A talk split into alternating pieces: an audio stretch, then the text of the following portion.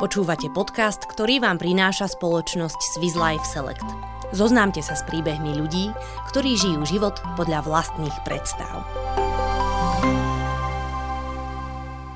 Úspešne skončil vysokú školu, na stole mal kontrakt zo zahraničného futbalového klubu a vysnívanú kariéru na dosah. Jeho sen však trval iba dva týždne. Potom osud Tomáša Masarika zmenila vážna autonehoda. Hoci mali prekážky v jeho živote rôznu podobu, Prekonal ich. Dnes je inšpiratívnym rečníkom, paralympijským tenistom a obchodníkom s komoditami v oceliarskom priemysle. No išiel som ráno na tréning a jak som išiel vlastne predbiehať e, druhé auto, jak som, tak e, som dostal na ľavé zadné koleso defekt. A to, tam boli v tej ceste také vyjazdené koleje, že nebola to rovina. A jak som sa chcel zaradiť naspäť, tak som vlastne trafil to auto, čo som chcel predbiehať a to moje auto vlastne vyletelo z cesty, že sa 6 alebo 7 krát otočilo a mňa vystrelilo bočným okienkom. Ne predným, ani dverami, bočným okienkom ma to vystrelilo a našli ma 40 metrov od auta v kaluži krvi. To už si nepamätám, to už to viem všetko len z rozprávania. Keď som chcel niečo povedať, že vraj, ja si to nepamätám, tak mi dali abecedu a ťukal som im písmena a snažili sa vykomoliť, čo chcem povedať. A toto je tá, to na tomto pekné, že jak naše podvedomie funguje aj bez toho, bojuje za nás, že by sme my ovládali. Lebo oni po tejto noci prišli na vizitu, dali mi tú tabulku a že som im vyťuká, že čo vykomolili, že ste jednotky, zachránili ste mi život. Keď sa prebral v nemocnici, mal opuchnutú hlavu, ktorou nedokázal pohnúť, zdvihnúť mohol iba ľavú ruku, aj to iba na niekoľko sekúnd, pravou rukou nehýbal a telo neovládal. Mal vážne poranené oči, rameno, plúca. Úlomky šiestého hrudného stavca sa Tomášovi zapichli do miechy a z invalidného vozíka urobili jeho nerozlúčného spojenca.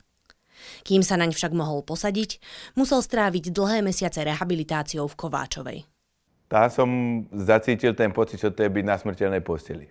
Ja som takto ležel jak kus a mňa chodili vlastne krmiť, umývať, pretáčať, aby som nemal preleženiny, nič. Ja som iba takto ležal a kúkal, nič viac. Ja som pol roka bol na Kováčovej a domov ma dovedli, že som vydržal vo vozíku 70 minút. Na tej Kováčovej, keď vidíš podobné osudy, tak si akéby medzi trošku, nie si v tom sám, máš pocit. Takže už si tak zvykneš.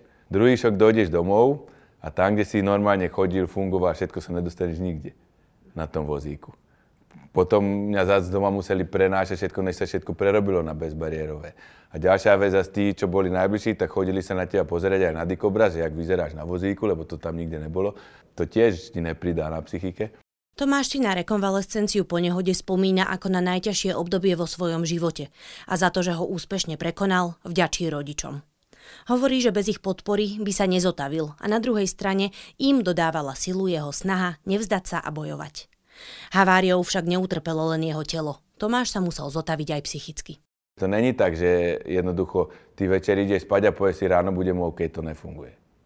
To ty musíš trpezlivou prácou, akože niečo sa ti podarí, zase sa ti niečo nepodarí. To, ale je to taký boj sám so sebou.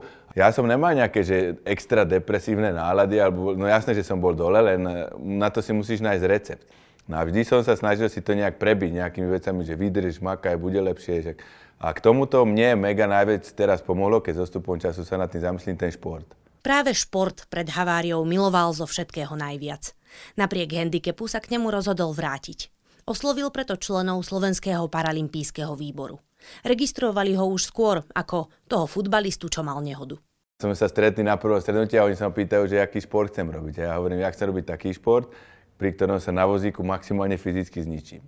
No a nakoniec sme vybrali tenis. Ten tenis hrám 14 rokov teraz a doma mám 160 e, pohárov.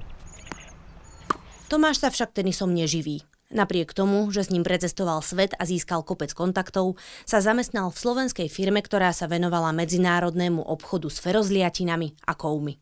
Nevedel som, čo to je ferozliatina, nevedel som, o čom je ten obchod a po anglicky som vedel povedať, jak sa máš a že som hladný. Ja som vytočil čísla a volal, že napríklad chcela si povedať takto vetu, tak ja som mu aj 6-7 krát takto povedal, že sorry, sorry, než som sa dostal k finále zo začiatku. Hovorím, rok a pol som tam bol, len bola to slovenská firma a potom mi tie pravidlá nerezali k tomu, jak by som si to ja predstavoval. No, tak som sa rozhodol, že odídem. Tak som poslal mail tým zahraničným firmám, čo som za ten rok a pol našiel, že im ďakujem za spoluprácu. Chcel som sa tak akože v dobrom odísť. A mne poslali na moje prekvapenie nejakých 6 ponúk zo zahraničných firiem na takú sprostredkovateľskú činnosť, že vlastne by som dohovoril obchod, províziu, obchod by sa zrealizoval a provízia by sa vyplatila. No a tak som sedel nad tým, začal som dumať nad tými firmami a jednu som si vybral a to môj otec hovorí doteraz, že on by neurobil to, čo ja. Lebo ja som povedal jeden deň, to bolo, že či ma hodí na letisko do Viedne a on, že kam ideš, že do Luxemburska, že s kým sám a že keď ideš naspäť po obede. Tak ja som sa dohovoril s tou firmou v Luxembursku strednute na letisku na 3 hodiny a hovorím, chodím povedať, kto si, buď ti dajú šancu, alebo nie.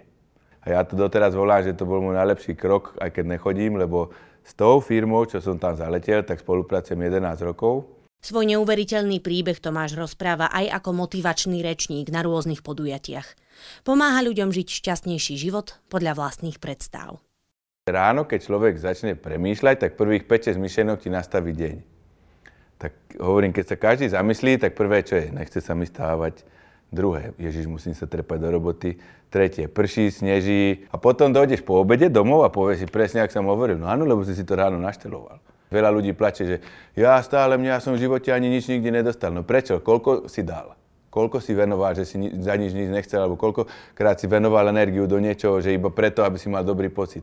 Keď chceš dostať, musíš dať. To sú tie pravidlá v živote, toto funguje tiež. E, veľa ľudí sa vlastne pýta na to, že či žijem presne tak, jak chcem, alebo podľa mojich predstav. A ja hovorím, že presne ja tak žijem, lebo ja presne robím to, čo ma baví tenis, koníček, práca, je to obchod, v ktorom sa mi akože darí, plus ma to živí. Prednášky, pomáham ľuďom, z toho má tiež človek dobrý pocit. Takže zasa sú to len tak, že treba robiť to, čo nás baví a vtedy môžete očakávať úspechy. Tomáš sa nad otázkou, aké má plány do budúcnosti, len zasmeje. Hovorí, že plány už mal kedysi krásne pripravené a skončili sa zo sekundy na sekundu. Teraz vraj už neplánuje. Radšej si užíva každý deň.